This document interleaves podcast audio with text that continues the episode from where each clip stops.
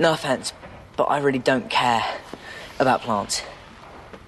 Now, if there's a Tibetan turnip that will allow me to breathe underwater for an hour, then great. But otherwise. A breathe for both of us!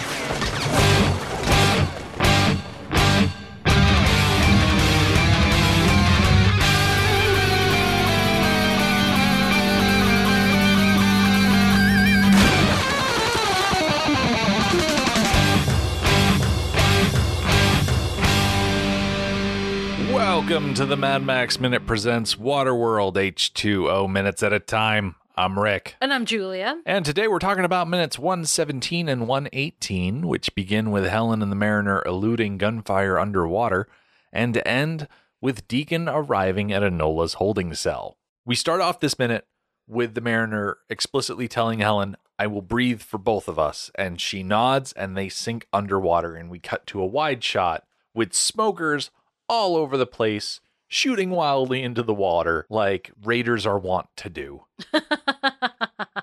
I like in this wide shot how we're able to see all of the smokers on the jet skis that are just hanging around. The smoker that was pulled up into the rigging is still dangling there out in open air, even though people are probably more focused on the center of the screen where all the gunfire is happening. And I like how you can see off to the left side a larger smoker barge with armor plating floating just out of the action. Yeah, I really like that we get to see an overhead view. First of all, there are a lot of raiders. Mm-hmm. This is not a fight that Helen and the Mariner could win. Nope, it was absolutely the smart thing for them to do. Also, like getting an overview of the trimaran. We didn't get a lot of overview shots like this. Most of the gazing at the boat longingly was in silhouette or at a greater distance. And also, the water is really pretty. the water is a really nice color blue. You love an overhead shot of the ocean. I do. It feels a little wrong to see so many smokers crawling over the trimaran like this. They seem like, I don't know, angry bugs crawling all over something that bugs do not belong on, like a sandwich. I know I mentioned sandwiches last week. I, I don't know. they don't mix with water. Right. Bread and water, not a good combo when they're mixed all into one. But no, seriously, it's like ants crawling all over your picnic. They don't belong there. You want them to go away. It's uncomfortable to see so many of them convening on a place that we have spent a lot of time over the course of this movie. Yeah, we have been in this moment before. Every time Max loses his interceptor, his black on black, his camel driven buggy, we feel this. The man and the car are linked. Yeah. You think about Mad Max, you think about the black on black. He makes that car his home. It means something to him, and then he loses it. So we have been here before. Yeah, this is the scene where Wez and the Toadie and the other of the Lord Humungus's goons are trying to steal the gasoline and Max is hiding behind a rock. This is the scene where the war boys have captured Max and are dragging him behind the tow truck so that they can dismantle the black on black. This is that scene in Thunderdome where he has to disable the car alarm. Thunderdome is such a goofy movie. I love it. but we very quickly cut underwater. And as I mentioned last week, bullets do not travel very far under the surface. And so Helen and the Mariner are very quickly able to get to a safe distance. And Helen, because she is a human, quickly runs out of breath and tries to swim for the surface. But the Mariner stops her. He pulls her down and gets her right face to face. He puts his hands on both sides of her head and he starts breathing for her. And I want to duck into the book here. Okay. You warned me ahead of time I wasn't going to like this. Okay. I'm drowning, she thought. Heaven help me, I'm drowning. The mariner stopped, treading water, and drew Helen to him. It was as if he were kissing her, but it was a kiss of life as he shared air with her. Then he held her shoulders as they swayed together underwater, and his fish buggy eyes sought to reassure her. Calmed, she allowed him to loop his arm around her waist, and they went swimming away together, deep under the water, kicking in tandem like a fish school of two, pausing now and then for the mariner to share his air with her in survival kisses. Okay. I told you you wouldn't like what the book calls them Survival kisses. survival kisses. of all the things that you could call it. Like the breath of life, maybe? What? Survival kisses? Survival kisses. It's so stupid. So dumb. I mean, I know what they're trying to do with this scene. They're trying to have a romantic physical moment. because it is very intimate. It is, it's very intimate, and it just doesn't work for me for a couple of reasons. For one, it doesn't make any sense. So you're first bothered by the scientific inaccuracy of it all. Yes, I am. My very limited knowledge of how gills work is that inside the gills are little tubes. They might sometimes be described as feathery, and oxygenated water passes over them and they pull oxygen and other needed blood things out of the water and then pump it into blood. And there you have oxygenated blood and you can function. Between the two of them, there is only so much air to pass back and forth. So, for one, there are bubbles, which means they are losing air, Mhm. which means there's no longer enough air to pass through their circulatory systems between the two of them. Second of all, his air doesn't get oxygenated by his gills. His blood gets oxygenated by his gills. His air has nothing to do with it. So he does seem to have like a double system where when he is breathing air, the air is going through his lungs and the alveoli and there is, you know, the stuff's getting pulled from the air and then it gets sent back out. So his air is not being oxygenated by his gills. Right. Students of anatomy will remember that when you breathe in, the air enters your lungs and it goes down your bronchial tubes to bronchioles, at the end of which are air sacs or alveoli. Those alveoli they fill with oxygen, and there is a gas exchange. Blood pulls oxygen from the sac and puts carbon dioxide into the sac for expulsion when you breathe out. That's the human side of things. When you go over to the fish side of things, there's no air sac that fills. The fish opens its mouth, water goes in, the water goes past the gills, and the gills are essentially not even alveoli, they are the capillaries on the alveoli that pull oxygen straight out of the water, just like you said. So it's not like he's letting the water go past his gills and extracting little bubbles of air that he can store up in his lungs to push into Helen. That's not how gills work. I am totally on board for this mythical creature who has both systems. Fine.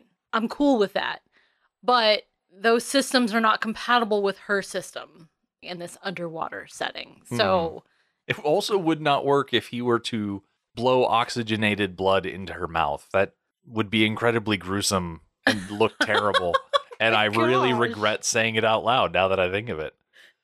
Like the important thing is he's just not pulling air out of the water. This shouldn't work ever yep. In any regard. And it's not in the 1991 Rader script because in the Rader script, he's not a mutant. Okay, I have one more thing about this that I don't like. When Helen starts to feel the need for air, she wants to go back up and she's starting to head up and he pulls her and she fights him for a moment. Her mouth is open, meaning her mouth is full of seawater. He immediately kisses her and they start breathing together. Where did that seawater go? Had to go somewhere. Mm. It just disappeared. It didn't really because they're not actually breathing together. as ridiculous as the idea is, I appreciate it because there is a established fantasy of this world that him being a mutant is carte blanche to do basically whatever he wants, including this type of breathing. Also, it allows Helen and the Mariner to have a level of intimacy that they have not had in this movie before. And not only that, it's an opportunity for the Mariner to keep her alive with no clear advantage to him. letting Helen die at this point or letting the smokers take Helen at this point would make the mariner's life so much easier. And yet, he's going through the effort to keep Helen alive, something that she has no hope of doing on her own anyway. Saving Helen right now neither costs him anything nor gains him anything. He's just doing it because she's a person. And as kind of explained better in the book, his humanity recognizes her humanity. He has marked her as one of those humans that is worth saving, that is not worthy of slaughter. Right. Meanwhile, up on the surface, the smokers have wasted zero time in spreading gasoline all over the boat and setting it aflame. Meanwhile, Enola is on a smoker ship next to the deacon who is enjoying his magazine that he just found, and Enola is thrashing around, shouting for Helen to come save her. Because what else is she going to do at this point? Right. I appreciate that the deacon is kind of casual about this now. Mm-hmm. He seems very relaxed on the back of the boat. Yeah. He has given responsibility for holding on to Enola to someone else, and so he can sit back and relax. It's one of the reasons I like the deacon. he takes time for him. He doesn't have to be on all the time. yeah. When we cut back underwater, Helen is floating there with the mariner and she takes a moment to run her fingers like by his head to call attention to the gills moving around it kind of feels like that scene in Superman the movie where he's flying around with Lois Lane and she's got this thought poem. We hear it in voiceover, but it's not something that Margot Kidder says out loud. I don't know the exact wording of it, and it's been a while since I've watched it, but I get this idea of like, oh, this man is magic. I'm suddenly very intrigued by him. I agree. I think that yes, that's what's trying to be communicated to us is that she is seeing him in a new light. I had to look up Lois's thing because I couldn't just let it go. So as Superman is flying Lois around, this voiceover comes on that Margot Kidder is reading, and she says, "Can you read my mind?"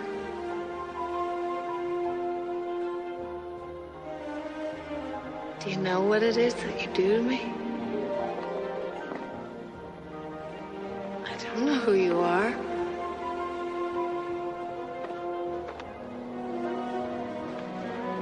Just a friend from another star. Here I am, like a kid out of school, holding hands with a god. I'm a fool. Will you look at me, quivering like a little girl shivering. You can see right through me.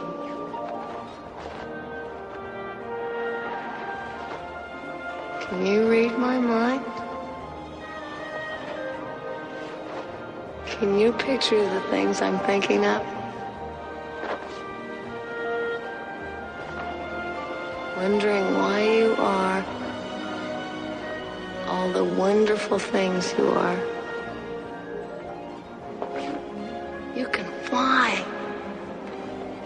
Belong in the sky. You and I could belong to each other. If you need a friend,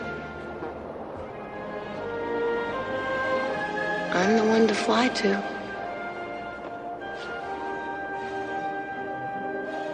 If you need to be loved, here I am read my mind. And it is so out of the blue and strange in the context of Superman. I am so glad they don't do anything like that here in Waterworld with oh some sort of gosh. internal monologue from Helen. Oh my gosh. Now, you've seen Superman the movie, right? Oh, forever ago. Okay. Yeah. So it's not brand new to you. No, but it feels brand new. You probably forgot about it, like most people do when they sit down to watch Superman the movie after however long of not watching it. Yeah, that's quite something. And I definitely see the parallels between that and this scene. There does seem to be a realization for Helen of this man before her who is giving her survival kisses. oh my gosh. And a bit of an awakening. Mm-hmm. It's one of those situations where she's thinking to herself, God, I hope this doesn't awaken anything in me. Right. As far as the visuals are concerned, I really like how it looks when Helen and the Mariner are floating just under the surface and you've got the jet skis kicking up wake right over them. They seem very separated from it all. Like the action is still happening up on the surface. Stuff is on fire, guys are moving around, and yet they are a world apart, even if they are not that far away. There's a tranquility to them underwater, and it's very captivating.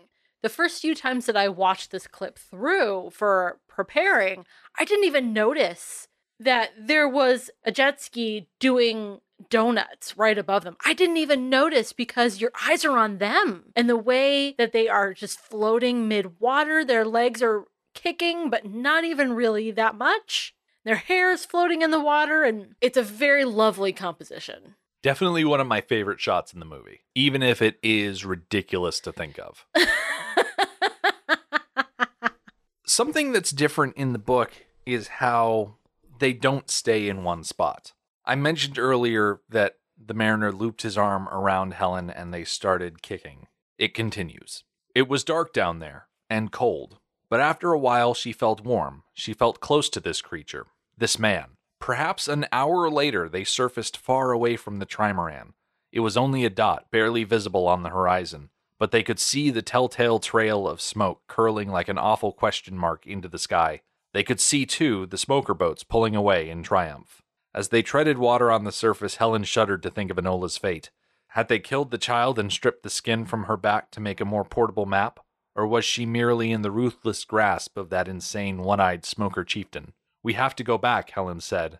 I have to know. The mariner nodded, bobbing next to her. We can start now. We'll be there by sunset. I really appreciate that they come out and say that they were down there for an hour time absolutely passes based on the destruction level of the boat. That didn't happen in five minutes. That took a while. With how little is left of the trimaran, this underwater hiding scene was definitely not in real time. I probably would have appreciated them cutting away to something else, showing a scene elsewhere, but it may or may not have been narratively sound. I know what you mean, though. Cutting away to something else to show the passage of time. Although this movie doesn't really seem too concerned with cutting scenes and the passage of time. or not. Yeah. So Helen and the Mariner pop to the surface and they swim back to the trimaran. They climb up onto the burned wreckage. And the Mariner looks at everything around him and he simply says, My boat. Yeah. It's a little sad. Yeah. We know that this boat is his only friend, the only one that won't slit his throat when he's trying to sleep or stab him in the back. Right. We specifically had a scene where we got to learn how much this boat means to him. I'm not quite sure what direction I would have for Kevin Costner with the delivery of this line, but as I watch it, all I can really say is that it feels kind of dopey the way he says it. Yeah, I don't know. Kevin Costner, he can only do so much. Yeah. He, is only one man. yeah, he can only do so much. It's not like he only does Doofy, but this character specifically feels like he really just shouldn't talk out loud. Mm-hmm. Or maybe it's more like he's so unaccustomed to talking out loud that he's not that good at it. We're going to go with that one. I appreciate how the mariner says, my boat, and Helen very quickly says, Enola, because Enola's gone and that's a very troubling thing. It's especially troubling when Helen takes a few steps and finds a patch of melted wax, leftover crayons from the box that Enola was drawing from, as a reminder that she is gone. I love this pool of melted crayons and that it's all very colorful. I think that's a great detail and a great way to symbolize Enola we have this hunk of burned out metal that is gray and smoke. And then we have this little pool of bright color. This little splash of color amidst Yeah. all of this black and char. The scene in the book sticks with Helen and the Mariner. It does not cut away to the Deez yet. There is more between them that we'll actually see in later weeks. Helen very specifically asks the Mariner to check below deck shortly after climbing up onto the boat because she wants to know if the smokers killed Enola, cut the skin off her back, and left her behind. Oh, that's gruesome. Yeah. She can't bring herself to say, look for the body. She kind of trails off in the text. Here in the movie, we leave them behind as they sit there trying to figure out what to do. Helen is definitely at a loss. The Mariner seems to switch very quickly into salvage what you can mode. Right. He is a drifter. This is what he does. He salvages. And Helen is not without her value and her skills. This isn't really it, though. She's no MacGyver. Right. Meanwhile, on the Deez, the deacon is riding in his deacon mobile, smashes through a bunch of trash cans because he has arrived at the holding cells. And he is almost immediately accosted by a group of children who want to get cigarettes off of him because, of course. This place seems worse than it was before. It seems more trashy. It seems more dirty and grimy.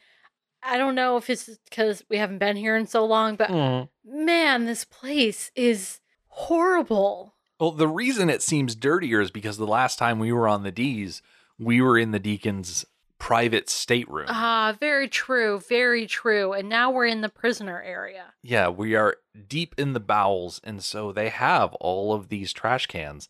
And it's wild to think that there is trash in general, that they haven't figured out some way to reuse and recycle all Right? of this raw material that they have lying around. Yeah, I don't really get it. There are so many things that they could trade to atollers that would be very valuable. At the very beginning of the shot, there is a big old water bottle just sitting on the ground that could very easily be traded to an atoll. Hey, here's a plastic water bottle. You can hold water in it. That's very useful. Let's trade. But the smokers don't trade, they pillage. The deacon, of course, is thinking about nothing else except dry land. He says, I can't wait to get this thing out on some pavement, build some highways and some freeways. And as the children come up asking for cigarettes, he starts handing them out, saying, There you go, cuz. There you go, cuz. Be careful now. You break them, you can't use them. That's funny because it's not true. I mean, if you insist on having the filter on there, yeah, you can smoke a cigarette without the filter. Right. The deacon, he kind of gives himself away in this moment when he's like, I can't wait to build highways and freeways. These are token words. He doesn't know what they mean. Right. He knows the idea of them because Right. he's seen them in videos. and he doesn't know what he's talking about. He just likes to use words. We were guests on American Graffiti song by song the Mhm. other day. It was the scene where Terry the Toad is cruising in the not his car and he picks up Debbie. Mm-hmm.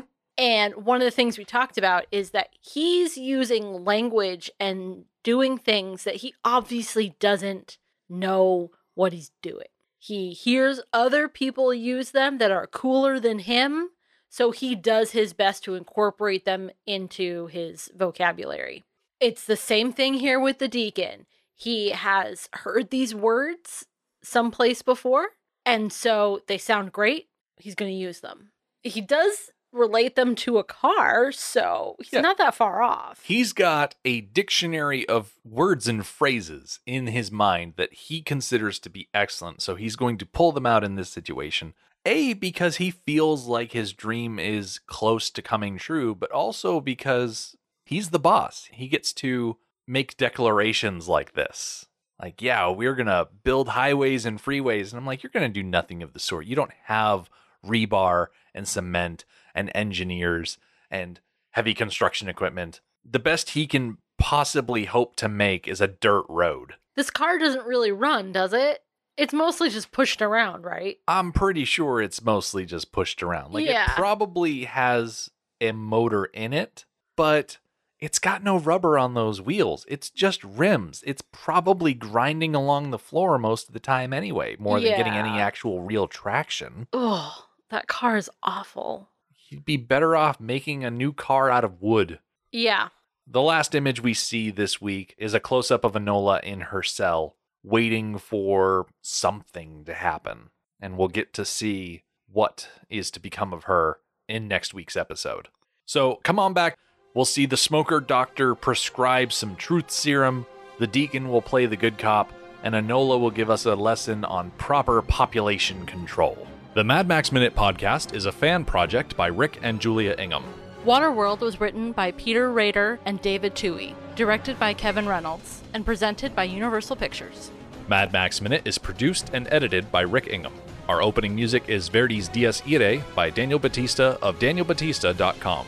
Our home on the internet is madmaxminute.com. You can follow us on Twitter at madmaxminute. And like us on Facebook by searching Mad Max Minute and join our Facebook listener group, Mad Max Minute Beyond Microphone.